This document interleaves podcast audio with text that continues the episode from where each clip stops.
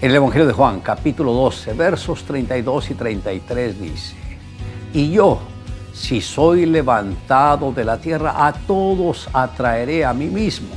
Y lo decía dando a entender de qué muerte iba a morir. Hoy me gustaría tratar sobre el tema sacrificio de amor.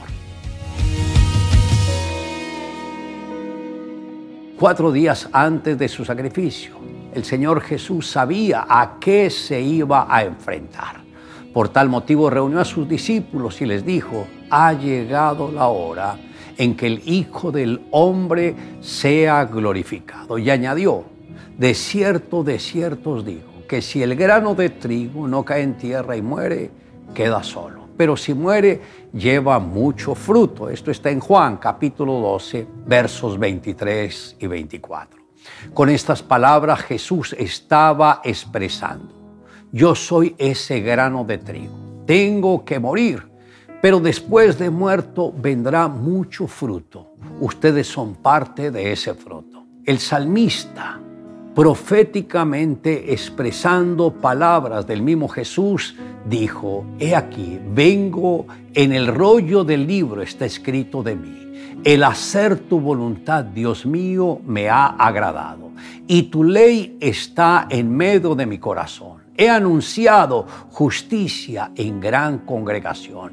He aquí que no refrené mis labios. Jehová, tú lo sabes. No encubrí tu justicia dentro de mi corazón. He publicado tu fidelidad y tu salvación. Esto está en el libro de los Salmos en el capítulo 40, versos 6 al 10. Recordemos que Jesús nació de la unión del Espíritu Santo con la Virgen María y el Señor nunca permitió que su sangre se contaminara porque no hubo en él pecado, ni cedió a los deseos de Satanás, sino que se mantuvo santo hasta la muerte de cruz. Decidió pagar el mayor precio que se puede pagar por un ser humano. Al respecto, el escritor a los hebreos dijo, pero Cristo, habiendo ofrecido una vez para siempre un solo sacrificio por los pecados, se ha sentado a la diestra de Dios. De ahí en adelante, esperando hasta que sus enemigos sean puestos por estrado de sus pies, porque con una sola ofrenda hizo perfectos para siempre a los santificados. Esto está en el libro libro de Hebreos, capítulo 10, versos 12 al 14. Esta victoria nos libró a cada uno de nosotros de la opresión del adversario por eso nosotros hemos abierto nuestro corazón para recibir a Jesús como el Señor y Salvador de nuestras vidas. Es lo mismo que usted, querido amigo, puede hacer. Abrir el corazón y decirle a Jesús, quiero que entres en mi vida y seas mi Dios, mi Señor y mi Salvador. Era la fiesta de bodas de Justino y María Isabel. ¿Se podría pedir algo más feliz? No bien entraron los flamantes esposos al restaurante de la fiesta, hizo su entrada la policía. Justino estaba acusado de vender drogas y de estafar a los clientes. Allí mismo, en medio de la fiesta nupcial, se armó tremenda pelea. Hubo golpes, bastonazos, puntapiés y todos terminaron en la comisaría.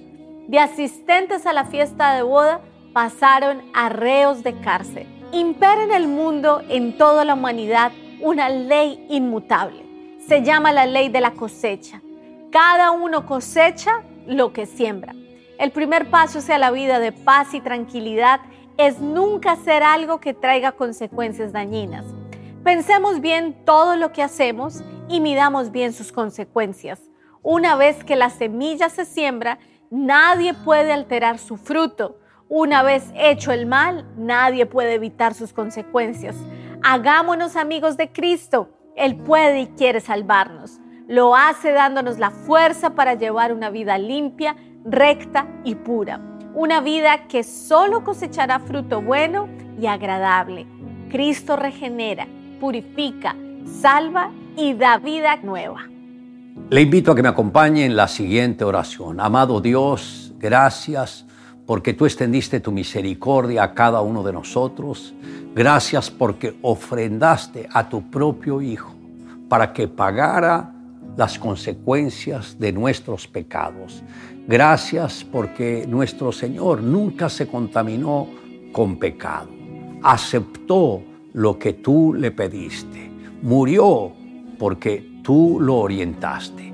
Pero nunca permitió pecado, no hubo maldad, no hubo nada fuera de orden en la vida de Jesús. Por eso Él murió, pero también resucitó y también se sentó a tu diestra y ahí está Él juntamente contigo para el día en que el Señor llame a las personas a cuenta. Pero gracias por todo lo que nuestro Redentor hizo y nunca queremos separarnos de ti. Viviremos para ti con todo nuestro corazón hasta que tú nos llames a tu presencia. Te amamos Dios en Cristo Jesús. Amén.